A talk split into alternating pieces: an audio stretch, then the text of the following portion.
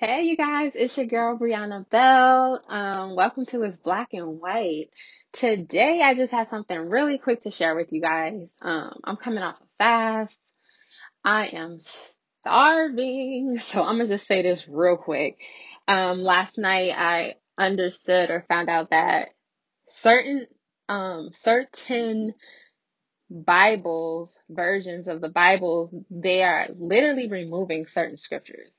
And I did not know that. I knew that some, like the scriptures were different, they were worded differently. Um, and I thought people were making a big deal about that.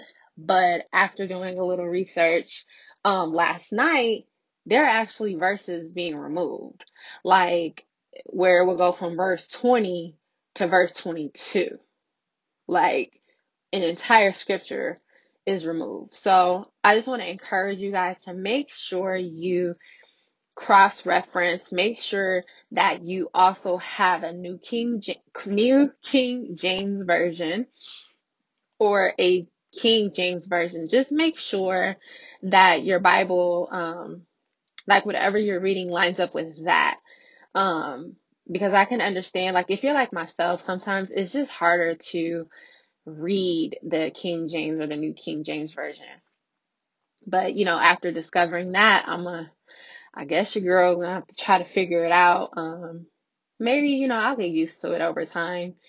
But yeah, if, if you're reading for understanding, I don't think there's anything wrong with that. But definitely if you're trying to memorize, but not even just that, still, even if you're reading for un- understanding, like just do like the extra step and make sure it's lining up with the new King James or the King James version. Okay. Cause I don't want you guys to miss anything um what i i looked at one one scripture that i know for sure i believe it's like matthew 17 verse 21 or something where jesus talks about um only some things only come out through fasting and praying or praying and fasting but then when you look at looking at niv it's not even there I think it's like they just say praying and they just completely take out fasting or something like that. Like, don't quote me, but I just remember feeling very disturbed to see that that scripture was not the same. and thank God I knew that from just growing up, you know?